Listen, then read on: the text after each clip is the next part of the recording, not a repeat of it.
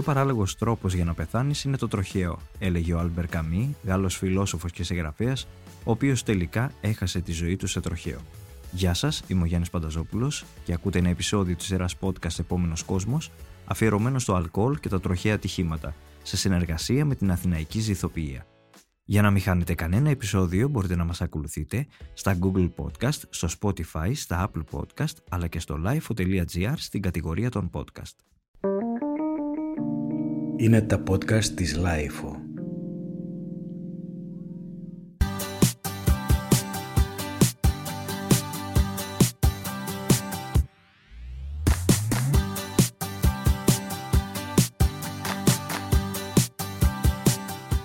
Στο προηγούμενο επεισόδιο εξερευνήσαμε τους μύθους και τις αλήθειες γύρω από το αλκοόλ. Σήμερα θα αναζητήσουμε αιτίες και συνέπειες σχετικά με το αλκοόλ και την οδήγηση, αναδεικνύοντας ξεκάθαρα γιατί είναι τόσο σημαντικό όταν οδηγούμε να μην πίνουμε καθόλου. Πόσες φορές άλλωστε δεν έχουμε ακούσει τις φράσεις Ένα ποτηράκι είναι, δεν πειράζει. Είμαι καλά, δεν με πιάνει το ποτό. Δεν γίνονται αλκοτέστ, δεν θα με πιάσουν. Σήμερα στη χώρα μας, ο κώδικας οδικής κυκλοφορίας, στο άρθρο 42, αναφέρει ότι για έναν οδηγό το επιτρεπόμενο όριο υνοπνεύματος με τη μέθοδο της αιμοληψίας είναι 0,5 της χιλίης, ενώ με τη μέθοδο της εκπνοής είναι στα 0,28 χιλιοστά του γραμμαρίου ανά λίτρο εμπνεόμενου αέρα. Ωστόσο, είναι γεγονός ότι η κατανάλωση αλκοόλ προκαλεί το 23 με 25% των θανάτων σε τροχαία δυστυχήματα στην Ελλάδα. Μάλιστα, το ποσοστό αυτό δεν απέχει πολύ από τα αντίστοιχα ποσοστά των χωρών της Ευρωπαϊκής Ένωσης. Ειδικότερα, τα τροχαία ατυχήματα αποτελούν τη συχνότερη αιτία θανάτων νέων ανθρώπων. Αλκοόλ και οδήγηση είναι λοιπόν έννοιες ασύμβατες. Σε καμία περίπτωση ο οδηγός δεν οδηγεί αν έχει πιει. Ακόμα και μία μικρή ποσότητα αλκοόλ μειώνει τον χρόνο αντίδρασης. Ενδεικτικά, να θυμίσουμε ότι η χώρα μας κατατάσσεται ακόμα στα κράτη-μέλη με τους περισσότερους νεκρούς στην Ευρωπαϊκή Ένωση. Συγκεκριμένα το 2021, η Ελλάδα κατέλαβε την έκτη χειρότερη θέση με 57 νεκρούς ανά εκατομμύριο κατοίκων. Στο επεισόδιο που ακολουθεί θα μας μιλήσουν πρόσωπα που γνωρίζουν καλά τι σημαίνει ασφαλή οδήγηση, αλλά και πώς το αλκοόλ επηρεάζει την οδηγική μας ικανότητα. Ο Έλληνας παραολυμπιονίκης Αντώνης Τσαπατάκης είναι γεννημένος στα Χανιά. Ανήσυχο πνεύμα από παιδί και με πολλά όνειρα, είχε ένα τύχημα με τη μηχανή του σε ηλικία μόλις 18 ετών, το οποίο έμελε να τον καθυλώσει για πάντα σε αναπηρικό αμαξίδιο. Σήμερα θα τον ακούσουμε να μας εξιστορεί την προσωπική του εμπειρία ως επιζώντα ενός τροχαίου ατυχήματος. Αντώνη, καλησπέρα. Ευχαριστούμε πολύ που είσαι μαζί μας. Θέλουμε να μας πεις τι θυμάσαι από εκείνη την ημέρα του 2007 με το τροχαίο ατύχημα. Για την ακρίβεια ήταν 14 Δεκεμβρίου 2006. Ήταν μια μέρα που δεν θυμάμαι καθόλου τι συνέβη και έπαθα αυτό το ατύχημα. Θυμάμαι μόνο να κοιτάω τον εαυτό μου, να βάζω το σκούφο μου στο καθρέφτη, να κουμπώνω το μπουφάν μου και να ξεκινάει αυτή η βροχερή μέρα. Στη συνέχεια ανοίγω τα μάτια μου περίπου μια εβδομάδα μετά στο νοσοκομείο όπου κοιτούσα τον εαυτό μου στο κρεβάτι, τους γύρω μου λυπημένους και δεν ήξερα που βρίσκομαι. Είμαι καλά, δεν είμαι, τι μου συμβαίνει; Τα επόμενα δευτερόλεπτα άρχισα να σκέφτομαι ότι ίσως έχω σπάσει τα πόδια και αυτό θα είναι κάτι το περαστικό. Όμως δεν ήταν έτσι απλά τα πράγματα. Ο γιατρός στην επίσκεψή του είχε μια διάθεση λίγο παράξενη. Ένα πρόσωπο λίγο σκυθροπό, λίγο διστακτικό, όπου μου ανακοίνωσε ότι «Αντώνη, βλέπεις που βρίσκεσαι, η αλήθεια είναι αυτή. Δεν θα ξαναπερπατήσεις, κοίταξε να συνεχίσει η ζωή σου με αυτή τη συνθήκη». Βέβαια, δεν θα σας κρύψω ότι λίγο βούργωσα, αλλά σκέφτηκα ότι δεν πρέπει να αφήσω τα δάκρυά μου να τρέξουν, όχι γιατί είμαι άντρας και οι άντρες δεν κλαίνουν και όλα αυτά. Πιο πολύ για να μην στεναχωρήσω τους γύρω μου, να μην στεναχωρήσω τη μητέρα μου, τον πατέρα μου, που ήταν όλοι παρόντες στο δωμάτιο. Έτσι λοιπόν κράτησα με δύναμη τα δάκρυά μου και είπα μέσα μου θα το παλέψεις όχι μόνο για εσένα, αλλά για όσους εκείνους που σε αγαπούν. Αντώνη, το τροχαίο έγινε έξω από το κολυμβητήριο Χανίων, θυμάμαι σωστά; Ακριβώς. Είναι ένας δρόμος που βρίσκεται γύρω στα 500 μέτρα μακριά από το σπίτι μου και ήταν ε, ένας δρόμος ο οποίος έκανα από την ηλικία των 5 που πήγαινα στο κολυβητήριο. Είτε με τα πόδια, είτε με το ποδήλατο, είτε με το αυτοκίνητο, είτε με τη μηχανή. Θυμάσαι πώς συνέβη ακριβώς; Όχι, όχι καθόλου. Εκείνη τη μέρα η μνήμη μου είναι σβησμένη από τη στιγμή που σας είπα ότι κοιτάχτηκα στον καθρέφτη και έβαλα τον μπουφάνο. Τι συνειδητοποίησες έκτοτε από εκείνο το τροχαίο και τι θα έλεγες στους ανθρώπους που θα μας ακούσουν; Να σίγουρα συνειδητοποίησα κάποιες δυνάμεις πνευματικές οι οποίες με έκαναν να αντισταθούν σε αυτά τα συναισθήματα εκείνη των ημερών που ήταν η στεναχώρια, δηλαδή η θλίψη, η απογοήτευση. Όλα αυτά αντιστάθηκα για να μην μου επιβληθούν και όχι όπως σας είπα σε εμένα, αλλά στους γύρω μου, στους ανθρώπους που με αγαπούσαν, στη μητέρα μου, στον πατέρα μου. Να δείχνω, όχι σαφώς χαρούμενος, αλλά να δείχνω δυνατός ότι μπορώ να προσπαθώ. Και βλέποντας αυτή την προσπάθεια και βλέποντας και την προσπάθεια που κάνω ακόμα και σήμερα στους αγώνες μου, είναι χαρούμενη. Είμαι νικητής. Είμαι νικητής αυτού του τροχαίου, είμαι νικητής των αγώνων, με όποιο και αν είναι το αποτέλεσμα. Αυτό βλέπουν όλοι, αυτό βλέπουν οι άνθρωποι που σε αγαπούν. Κυρίως αυτό βλέπεις εσύ όταν κοιτάς τον εαυτό στον καθρέφτη. Έναν Αντώνη, έναν Κώστα, μία Μαρία, έναν Γιώργο, περήφανους. Γιατί από αυτό κρινόμασταν άνθρωποι. Πόσο περήφανοι ήμασταν για αυτά που έχουμε καταφέρει. Και κάτι τελευταίο που θέλω να σε ρωτήσω, επειδή όταν συνέβη το τροχείο σε σένα ήσουν νέος, αν θυμάμαι καλά, ήσουν 18 ετών και είσαι από ένα μέρος από την Κρήτη που έχει πάρα πολλά τροχαία, ειδικά από νέα παιδιά. Τι θα έλεγες ως σύμβουλη στα παιδιά που θα σε ακούσουν; Σαφώς θα έλεγα ότι πρέπει να τηρούν τους κανόνες οδικής ασφαλείας. Να φοράνε το κράτο να φοράνε τη ζώνη τους, να φοράνε όλα τα μέσα που τους προστατεύουν, να ακολουθούν πιστά τη σηματοδότηση των δρόμων, μα πάνω απ' όλα να δίνουν και τις πληροφορίες αυτές, την επεθύμηση της οδικής ασφάλειας, της ασφάλειας της ζωής τους στους γύρω τους. Στον πατέρα τους, στη μητέρα τους που οδηγούν, στους φίλους τους, σε όλους. Τι έμαθες από όλη αυτή την ιστορία; Αυτό που με στεναχωρεί πάρα πολύ και αυτό που συνειδητοποιώ κάθε μέρα ότι δεν άξιζε εκείνη η βόλτα που είχα το τέρμα τον γκάζι για να ανοίξω τα μάτια μου και να συνειδητοποιήσω ότι στεναχώρησα τους δικούς μου ανθρώπους. Τη μητέρα μου, τον πατέρα μου, τον αδερφό μου που άνοιξα τα μάτια μου και τους είδα τόσο απογοητευμένους που πίστευα ότι εκείνη τη στιγμή μπορεί να ήθελαν να δώσουν και ένα τέλος στη ζωή τους γιατί ήταν εκείνοι που μου πήραν τη μηχανή. Αυτό δεν ξεπληρώνεται με τίποτα, ξεπληρώνεται μόνο με την προσπάθεια που βλέπουν από μέρους μου. Αλλά βαθιά μέσα τους θα νιώθουν μια ενοχή που μου πήραν αυτή τη μηχανή. Αξίζει λοιπόν να στεναχωρείς τους δικούς ανθρώπους για μια στιγμή απερίσκεπτης ευχαρίστησης. Αφήνω την απάντηση σε εσάς.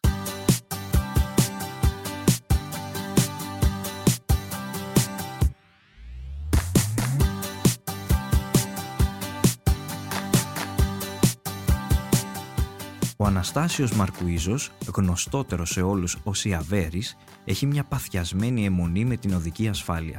Τώρα θα τον ακούσουμε να μας μιλά ως δάσκαλος ασφαλούς οδήγησης και να μας εξηγεί πώς επηρεάζει το αλκοόλ την οδηγική μας ικανότητα. Όταν οδηγείς κάτω από κράτος ψευδέστησης και δεν μπορείς να αποτιμήσεις τις δυσκολίες, τις αποστάσεις, τον κίνδυνο πάνω απ' όλα, για να ξεκαθαρίζουμε ορισμένα πράγματα το αλκοόλ το πίνεις για να αλλάξεις διάθεση. Και άμα αλλάξεις διάθεση σημαίνει ότι έχεις επηρεαστεί. Άρα σημαίνει αυτό που είπα προηγουμένως, δεν είσαι σε θέση να κρίνεις την επικίνδυνοτητα των δρόμων που κυκλοφορούν και άλλοι άνθρωποι και κάνεις τα ζανιλίκια όπως τα λέμε και τα ηλίκια, τον καούρ και τον ταρζάν δηλαδή, γιατί νομίζεις ότι τα ξέρεις όλα και είσαι άτρωτος. Άρα είναι πραγματικά πάρα πολύ επικίνδυνο το να πίνεις αλκοόλ και γι' αυτό παγκόσμια είναι νομοθετημένο και όχι δύο μονάδες που λέει εδώ. Με το που πίνει και είσαι πίσω από τιμόνι αυτοκινήτου ή μοτοσυκλέτας θα υποστεί τι συνέπειες. Ξέρουμε ότι το αλκοόλ και η οδήγηση είναι δύο έννοιες ασύμβατες. Όταν ακούτε κάποιους να λένε «Ε, «εμένα δεν με πιάνει το ποτό, θα πιω λίγο και θα οδηγήσω», τι θα λέγατε; Αυτό είναι χαρακτηριστικό ανθρώπου που μηδέν παιδεία και συνείδηση. Είναι ασυνείδητοι, δεν έχουν κοινωνική κατανόηση, είναι εμφυλιοπολεμικοί τύποι, μάγκες, έτσι που πίνουν κούπες, όπως λέει, πίνουν κούπες και κάνουν το μάγκα. Είναι θέμα παιδείας σπιτιού, είναι πώς έχεις γαλουχηθεί σε μια οικογένεια. Αν έχεις ένα πατέρα, δηλαδή, γιατί όταν λέμε παιδεία, δεν εννοούμε την παιδεία στο σχολείο, εννοούμε την παιδεία στο σπίτι. Είναι τα πρότυπα που βιωματικά τη γράφουν τα παιδιά τους, θαυμάζοντας τους απόλυτους ήρωές τους. Όταν λοιπόν το παιδί βλέπει το γονιό του να μην φοράει ζώνη, να πατάει γκάζι, να επιταχύνει στα κόκκινα, να πηγαίνει λέα, να μοιράζει μούτσες, φάσχυλα κτλ. Άρα είναι εκεί μια έκφραση που στους δρόμους έτσι είναι αυτό που λέμε ο πολιτισμός ενός λαού ο οποίος συμπεριφέρεται άθλια στον εαυτό του. Είναι εμφυλιοπολεμικό, δεν έχει αυτοεκτίμηση κάθε μπεκρούλιακα άθλιος, γιατί οδηγώντα μεθυσμένος θα εμπλακεί και θα κλείσει και ένα ξένο σπίτι, αλλά δεν τον νοιάζει ήδη που θα κλείσει το δικό του σπίτι. Δηλαδή η αυτοεκτίμηση είναι να καταλάβει ο καθένας ότι πρέπει να γυρίσει σπίτι του και να κάνει αγκαλιά την οικογένειά του. Άμα είσαι λοιπόν και έχεις πιει, έχεις πάει με φίλους σου και έχεις ξεχάσει την οικογένειά σου; Και δεν σε ενδιαφέρει, τα παιδιά σου θα μείνουν ορφανά. Δεν το συζητάω ότι είναι δείγμα πολιτισμού, είναι θέμα παιδείας, είναι θέμα κουλτούρας, είναι θέμα ευγένειας. Αλλάζει αυτό. Μπορεί να αλλάξει. Αν μπορεί να αλλάξει, βεβαίως μπορεί να αλλάξει. Το νομικό πλαίσιο είναι να αυστηροποιηθεί κατακόρυφα. Δηλαδή, δύο πράγματα πρέπει να γίνουν άμεσα τα μέσα μαζικής ενημέρωσης να υπερπολαπλασιάσουν και δεν κάνουν τίποτε τώρα. Πληροφορίες που υπάρχουν γύρω από τα τροχιά, τις αιτίες, τα κλεισμένα σπίτια, τα λευκά φέρετρα, την απόγνωση των οικογενειών. Να μπαίνει σε κάθε σπίτι ο προβληματισμός και η ανησυχία ότι θα βυθίσει το σπίτι σου σε απόγνωση και την ίδια στιγμή όταν αυτό ήδη παίζει συνεχώς, συνεχώς σε ώρε υψηλή θέση, τότε κάποια στιγμή θα πρέπει να υπάρχει και η παράλληλη αστυνόμευση είτε με όργανα της αστυνομίας, είτε με τη τεχνολογία, με φωτογραφικά μηχανήματα που καταγράφουν τις παραβιάσεις του ερυθρού, που κάνουν διάφορα πράγματα. Δεν είναι μόνο δηλαδή, γιατί κάποιος που έχει πιει, δεν είναι ότι πρέπει να μετρήσεις κάποιον να σου αν έχει πιει, αλλά φτάνει να περάσει ένα κόκκινο και αυτό είναι δείγμα ότι κατά πάσα πιθανότητα το μυαλό του βρίσκεται σε πλήρε ταρακούνημα. Να υπάρχουν λοιπόν όλα αυτά και αυστηρά πρόστιμα, αφαιρέσεις και, και ποινικά και οικονομικά. Και επειδή ο Έλληνας έχει αποδείξει λατρεύει τα λεφτά του, η πρώτη τιμωρία πρέπει να είναι στην τσέπη του. Στην ουσία και η πολιτεία με ένα θεσμικό πλαίσιο πιο ισχυρό να μπορεί να διασφαλίζει ώστε να μην κυκλοφορούν μεθυσμένοι οδηγοί στους δρόμους. Ενημέρωση, ενημέρωση, ενημέρωση. Η ανακοίνωση των πολύ ψηλών προστήμων ήδη συμμαζεύει. Αν λοιπόν πραγματικά βγουν στον δρόμο και έχουν καταγράψει, γιατί αυτό είναι κάτι που πρέπει να το κάνουν δεν το κάνουν εύκολα. Τα μηχανήματα, τα φωτογραφικά που καταγράφουν παραβιάσεις ερυθρού σηματοδότη και υπερβολικές ταχύτητες δεν μπορούν να μπουν μέσα στο αυτοκίνητο πάνω από την κολόνα για το μετρήσουν. Πρέπει να υπάρχουν τα γνωστά μπλόκα, τα οποία πρέπει να γίνονται όχι έξω από τα σκυλάτικα, σε κάποιες συγκεκριμένες διαδρομές που πιο πολύ έχουν μάθει διαδρομές εναλλακτικές για να μην τους συλλάβει, αλλά να ξέρει ο καθένας ότι θα συλληφθεί για μια απόπειρα εγκληματική θα πρέπει εκείνη να ξέρεις ότι μπορεί να συλληφθείς με χειροπέδες, να πάει να κάνεις κοινωνικές υπηρεσίες, να πληρώσεις τεράστια ποσά οικονομικά. Δηλαδή η ανακοίνωση των μέτρων και η αστυνόμευση και η εφαρμογή τους είναι αυτονόητη. Δεν θα πρέπει να, να νομοθετούν και να, να αντιμετωπίζουμε τους πολίτες ψηφοφόρους ω ψηφοφόρους. Είναι πολίτες που μπορεί να βρίσκονται σε διαδικασία εγκληματικής πράξης. Και πρέπει να αλλάξει και το κομμάτι περί εγκλημάτων. Δηλαδή, για να σου πω ότι αυτά που καταγράφονται στο κώδικα οδικής κυκλοφορία είναι παραβάσεις του κώδικα οδικής κυκλοφορία εξαμελίας. Ποιο είναι το εξαμελία, Δηλαδή, όταν κάποιος φτάνει στο φαρμιστάτη και ανάβει πορτοκαλοκόκκινο και αυτός πατάει γκάζι, έχεις δει με μεγάλη συχνότητα κάποιους να επιβραδύνουν στο πορτοκαλοκόκκινο; Όλοι πατάνε γκάζι. Έχεις δει λίγους ή πολλούς να είναι στο λωρίδα κτακτονάκι. Αυτά λοιπόν δεν μπορείς να τα ονομάζεις παραβάσεις εξαμελία, αλλά να το ονομάσει εγκλήματα με ενδεχόμενη πρόθεση και όταν υπάρχουν και γνωστές εγκαταλείψεις θυμάτων, τότε έχουμε κακουργήματα με δόλο. Δηλαδή σε κακούρου αφήνεις τον άλλον να καταλήξει, ενώ θα μπορούσες να κάνεις μια κίνηση και να προσπαθήσεις, ιδιοποιώντα τι πρώτε βοήθειες, να γλιτώσεις μια ζωή που ήδη εσύ έκανες απόπειρα να την αφαιρέσεις και μετά ολοκληρώνεις σαν κακούργο και τον αφήνεις να ξεψυχήσει. Αυτό είναι δείγμα αλητών, καταλάβατε. Και αυτοί οι αλήτες είναι αυτοί που έχουν, ε, ασκούν το δικαίωμα του ψηφοφόρου και αυτό είναι η δημοκρατία. Δεν είναι έτσι η δημοκρατία. Η δημοκρατία έχει δικαιώματα, έχει και υποχρεώσεις. Εγώ λέω ότι αυτό που πρέπει να έχουμε όλοι κατά νου είναι στο σπίτι μας άνθρωποι που τους αγαπάνε και μας αγαπάνε. Παιδικές αγκαλιές που θα πρέπει να μην μείνουν άδειες. Δεν μπορεί να κλείνεις το σπίτι σου επειδή είσαι μάγκας.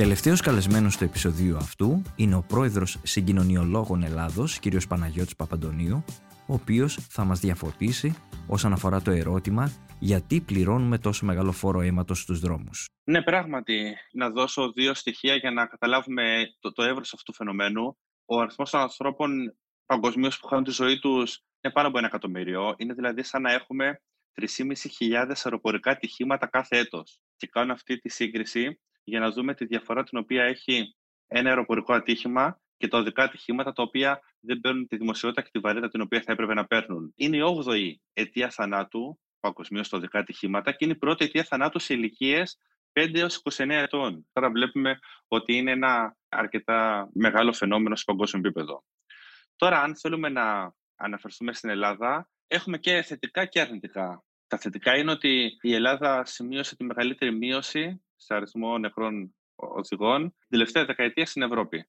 Είναι μια πρωτιά η οποία είναι αρκετά σημαντική. Είχαμε μια μείωση της τάξης του 54% στην νεκρούς σε οδικά τροχιά ατυχήματα στην Ευρώπη. Θα κάνω μια διακοπή σε αυτό γιατί το διάβασα και εγώ και θέλω να σας ρωτήσω. Εγνωρίζουμε πού οφείλεται αυτό; Σίγουρα και τρία χρόνια ήταν και η πανδημία. Θεωρείτε ότι επηρέασε και αυτό, υπήρχαν και άλλοι παράγοντες που οδηγηθήκαμε σε αυτά τα θετικά αποτελέσματα; Ότι έχουμε τη μεγάλη μείωση στα οδικά ατυχήματα, καταρχήν έχει να κάνει με το ότι είχαμε πάρα πολύ ψηλά νούμερα και συνεχίζουμε να έχουμε πολύ ψηλά νούμερα στην Ευρώπη. Επομένως, είναι πιο εύκολο ένα πολύ μεγάλο νούμερο όπως είχαμε το 2011-2012 να μειωθεί μετά από 10 χρόνια. Η μεγάλη αυτή μείωση όμως πρέπει να αποδοθεί στην κατασκευή ενός μεγάλου δικτύου των αυτοκινητόδρομων, τα οποία είχαμε την τελευταία δεκαετία. Είχαμε τη μείωση των μετακινήσεων και με την πανδημία τα τελευταία τρία χρόνια, αλλά και με την οικονομική κρίση τα προηγούμενα. Αυτή η μείωση δηλαδή των χιλιόμετρων, τα οποία λέμε οι κοινολόγοι, συνδέεται άμεσα με τη μείωση των ατυχημάτων. Είχαμε πολύ λιγότερες μετακινήσεις λόγω της κρίσης και λόγω της πανδημίας. Έχουμε την εντατικοποίηση της αστυνόμευσης, η οποία και η αστυνόμευση αποτελεί τη βασική παράμετρο για να μειωθούν τα ατυχήματα. Και έχουμε και τη βελτίωση βέβαια και στα οχήματα με τα διάφορα συστήματα τα οποία έχουν τα νέα οχήματα. Επομένως, αυτός, αν θέλετε, ο συνδυασμός των παραμέτρων, μείωση των μετακινήσεων, καλύτερο δικό δίκτυο, καλύτερα νέα οχήματα και την εντατικοποίηση της αστυνόμευσης, είναι αυτό το τετράπτυχο, αν θέλετε, το οποίο οδήγησε σε αυτή τη μεγάλη μείωση την οποία είχαμε την τελευταία δεκαετία για να αναφέρουμε και δύο νούμερα, γιατί μερικές φορές περιβάλλουμε και λέμε ότι είναι χιλιάδες άνθρωποι οι οποίοι χάνονται στον δρόμο. Αυτό πράγματι ίσχυε μέχρι τη δεκαετία του 2010. Πλέον, ο αριθμός των ανθρώπων οι οποίοι χάνουν τη ζωή τους είναι γύρω στους 600 τα τελευταία χρόνια. Λίγο κάτω, λίγο πάνω από 600. Ένα νούμερο το οποίο όμως είναι απόλυτα μη αποδεκτό σε μια σύγχρονη ευρωπαϊκή πόλη. Και να περάσω τώρα από τα θετικά, όπως σας είπα πριν, τα οποία έχουν να κάνουν με τη μεγάλη μείωση, στα αρνητικά. Και τα αρνητικά είναι ότι συνεχίζουμε να είμαστε αρκετά κάτω από το μέσο όρο στην Ευρώπη, σε αριθμό ατόμων ανά εκατομμύριο κατοίκους. Ο αριθμός αυτός προφανώς δεν μπορεί να είναι αποδεκτός, ούτε να επαναπαυόμαστε, ούτε να πανηγυρίζουμε που μειώθηκε σημαντικά.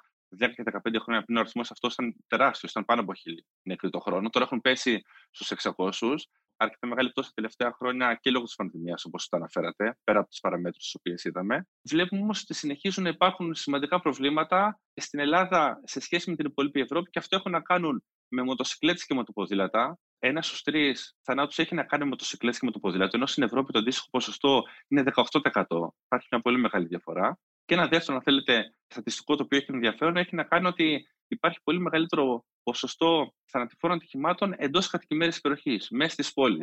Και πάλι συγκριτικά με την Ευρώπη. Βλέπουμε δηλαδή ότι τα σημεία, αν θέλετε, και αυτή είναι μια αποτύπωση στατιστική, στο οποία πρέπει να δώσουμε έμφαση, εκ πρώτης είναι μοτοσυκλέτες και τύχυκλα και ο αστικός εστό εντός κατοικημένης περιοχής που έχουμε πάρα πολύ ψηλά ποσοστά. Το μήνυμα είναι ξεκάθαρο, το γνωρίζουμε όλοι, όταν κάποιος οδηγεί δεν πίνει ποια μέτρα αντιμετώπισης μπορούμε να πάρουμε; Το αλκοόλ είναι μία από τις τέσσερις βασικές αιτίες στις οποίες έχουμε τους τέσσερις κρίσιμους παράγοντες που, οι οποίοι οδηγούν σε οδικά ατυχήματα. Είναι η ταχύτητα, είναι τα χαμηλά ποσοστά χρήσης ζώνης και κράνους και είναι και το, το αλκοόλ και η απόσπαση προσοχής στο κινητό τηλέφωνο το οποίο έχει μπει τα τελευταία χρόνια στη ζωή μας. Τώρα, όσον αφορά το αλκοόλ, τα μέτρα, ξέρετε, είναι διαχρονικά και είναι αυτά τα οποία αγγίζουν, αν θέλετε, όλους τους άξονες οδική ασφάλειας. Το πρώτο έχει να κάνει με την αστυνόμευση.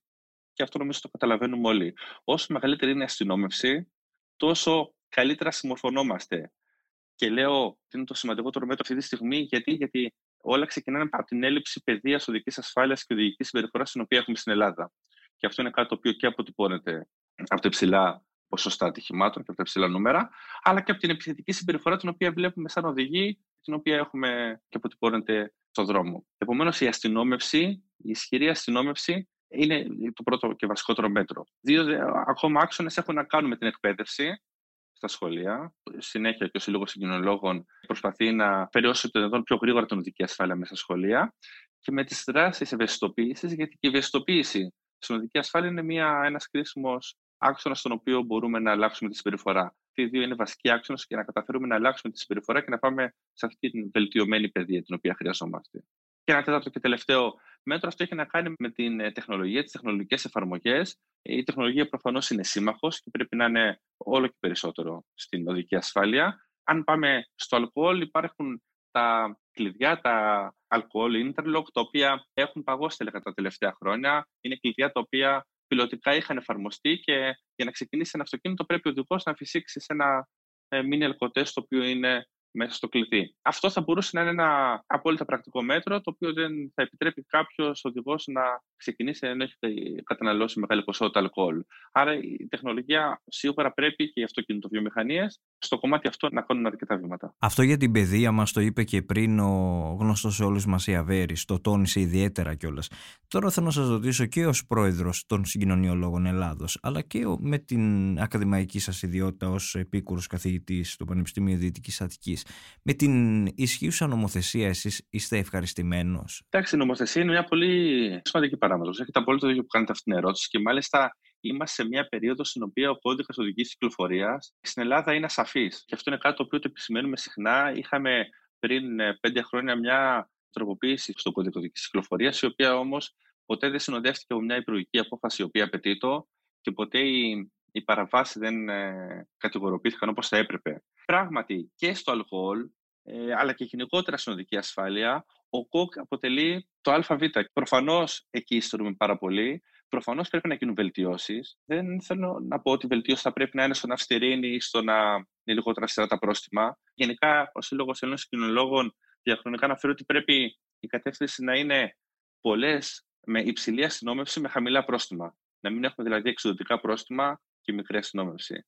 Αλλά σε κάθε περίπτωση για μένα πιο σημαντικό είναι να υπάρχει ένας ξεκάθαρος σκοπό που αυτή τη στιγμή δεν υπάρχει, να είναι κατανοητός σε όλους και γνωστός και με την ισχυρή αστυνόμευση να καταφέρουμε τα χρόνια τα οποία χρειάζονται για να πάμε σε μια αλλαγή συμπεριφοράς. Γιατί για να είμαστε ειλικρινείς και κατά την προσωπική μου άποψη, χρειάζεται μια αλλαγή γενιά, θα έλεγα. Χρειάζονται 20-30 χρόνια για να πούμε ότι θα αλλάξουμε ριζικά την συμπεριφορά μας. Όπως χρειάστηκαν αρκετά χρόνια για να μπει η ζώνη και το κράνος στη ζωή μας και έχει μπει πλέον θα χρειαστούν χρόνια για να γίνει το αντίστοιχο με το κινητό τηλέφωνο και με την απόσπαση προσοχής και γενικότερα να, κάνουμε, να φύγει η ψευδική συμπεριφορά την οποία έχουμε. Επομένως, όλο αυτό το διάστημα η αστυνόμευση θα πρέπει να είναι το πρώτο μέτρο και σε συνδυασμό, όπως πολύ σωστά είπατε, με ένα ξεκάθαρο κώδικο οδική κυκλοφορίας, μια νομοθεσία η οποία θα είναι δίκαιη και καθαρή σε όλους. Τώρα θα κάνω το συνηγόρο της άλλης πλευράς. Λέτε περισσότερη αστυνόμευση, λιγότερα εξοδοτικά πρόστιμα. Αλλά φαντάζομαι όπως όλοι μας έτσι και εσείς έχετε επισκεφθεί τους καλοκαιρινούς μήνες του νησιά, τους προορισμούς μας, που υπάρχουν άνθρωποι οι οποίοι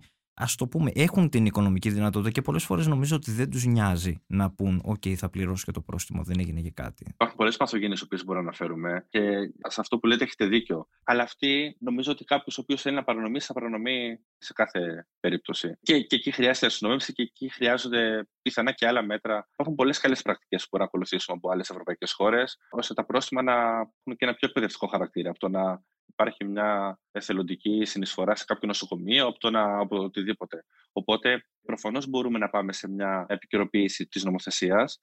Αυτό το οποίο είδαμε και γι' αυτό βάζω το παράδειγμα και αναφέρω ότι δεν προτείνουμε πολύ ψηλά πρόστιμα είναι ότι τα προηγούμενα χρόνια στα οποία είχαμε ε, εξοδοτικά πρόστιμα βλέπουμε ότι ήταν ε, ανεφάρμοστα και από τους πολίτες αλλά πολλές φορές και από την ίδια την αστυνομία η οποία αδυνατούσε να τα απονείμει. Μια σημείωση μόνο να κάνω ότι ίσως στις παραβάσεις, στις βασικές αυτές παραβάσεις οποίες είπαμε, το αλκοόλ, την ταχύτητα ε, και την απόσπαση προσοχής, εκεί πράγματι, επειδή είναι παραβάσεις οι οποίες οδηγούν σε θανατηφόρα ατυχήματα, εκεί πράγματι τα πρόσωπα θα μπορούν να είναι πιο υψηλά. Σαν γενικό κανόνα θα έλεγα ότι ε, να έχουμε μεγάλη αστυνόμευση και λιγότερα πρόστιμα. Θέλω να αξιοποιήσω την εμπειρία σας που θα έχετε και από τα ευρωπαϊκά δεδομένα. Υπάρχει καθόλου στην Ευρώπη, για παράδειγμα, μια πόλη ή μια χώρα η οποία λειτουργεί υποδειγματικά όσον αφορά τους τομείς τροχαία, ατυχήματα και αλκοόλ, εάν το γνωρίζουμε; Τα καλά παραδείγματα υπάρχουν και προφανώς είναι. Μάλιστα το Vision Zero, αν πιθανά το έχετε ακούσει ή θα το ακούσετε το επόμενο διάστημα, για το 2030 τι είναι, το οποίο έχει εισάγει η Σουηδία, είναι να υπάρχουν όλο και περισσότερες πόλεις ή περιοχές ή περιφέρειες, αν θέλουμε να πάρουμε την Ελλάδα, οι οποίες σε μια χρονιά δεν θα έχουν ούτε ένα νεκρό αποδικό ατύχημα. Άρα πλέον έχει περάσει και μπαίνει αυτό το όραμα πλέον στι πόλει, ότι πάμε να κάνουμε πόλεις. Α ξεκινήσουμε δηλαδή από μια πόλη και να πάμε μετά σε μια μεγαλύτερη πόλη και να πάμε σε μια περιφέρεια, στην οποία να μην έχουμε ούτε ένα νεκρό από οδικά ατυχήματα. Με την ευκαιρία που αναφέρετε την Ευρώπη, να σας πω ότι επειδή στην Ευρώπη υπάρχουν εκθέσεις και αναφέρουν στατιστικά και για το αλκοόλ, ότι ο αριθμός των ανθρώπων οι οποίοι χάνουν τη ζωή τους σε οδικά ατυχήματα εξαιτίας του αλκοόλ είναι περίπου 5.000. Αν πούμε ότι είναι 20.000 νεκροί σε οδικά ατυχήματα στην Ευρώπη, το αλκοόλ αγγίζει τους 5.000. Άρα, ένας στους τέσσερις ανθρώπους που είχαν τη ζωή τους σε όλη την Ευρώπη έχει να κάνει με το αλκοόλ. Και αν οδηγούσαμε νυφάλι, τα ίδια report, οι ίδιε εκθέσεις, δείχνουν ότι θα μπορούσαμε να έχουμε σώσει περισσότερες από 4.000 ζωές. Επομένως, το αλκοόλ βλέπουμε ότι δεν είναι ένα πρόβλημα το οποίο υπάρχει μόνο στην Ελλάδα. Είναι ένα πρόβλημα το οποίο υπάρχει σε όλη την Ευρώπη. Όταν ε, κάποιος έχει κατανάλωση στο αίμα μεγαλύτερα από 0,5 που είναι το όριο, 0,5 έως 0,8, ο οδηγός αυτός είναι από 5 έως 10 φορές μεγαλύτερης πιθανότητας να επιλεγεί σε ατύχημα. Δηλαδή, βλέπουμε ότι τα στατιστικά είναι στριπτικά και γι' αυτό και όλος το αλκοόλ βλέπουμε ότι είναι διαχρονικά στους τρει-τέσσερι παράγοντες οι οποίοι οδηγούν σε οδικά τροχιά ατυχήματα. Επομένως, Προφανώς πρέπει να πάρουμε καλά παραδείγματα από το εξωτερικό. Προφανώς υπάρχουν χώρες και πόλεις οι οποίες το αντιμετωπίζουν διαφορετικά. Υπάρχουν ε, χώρες οι οποίες έχουν μηδενικά όρια, για παράδειγμα, και δεν έχουν το όριο το οποίο βλέπουμε να έχουμε στις περισσότερες χώρες και στην Ελλάδα, του 0,5 γραμμάρια ένα λίτρο αίματος. Μπορούμε να πάρουμε καλά παραδείγματα και να πάμε σε αυτό το όραμα, αυτό το vision zero που λέμε και να το βάλουμε και στην Ελλάδα. Α είμαστε μακριά σχετικά. Αναφέρατε νησιά, για παράδειγμα πριν, να πούμε να βάλουν και τα νησιά ε, στόχους, να μην έχουν κανένα νεκρό σε οδικό ατύχημα. Αν δεν βάζουμε στόχους, ε, δεν θα μπορούμε να τους πετύχουμε.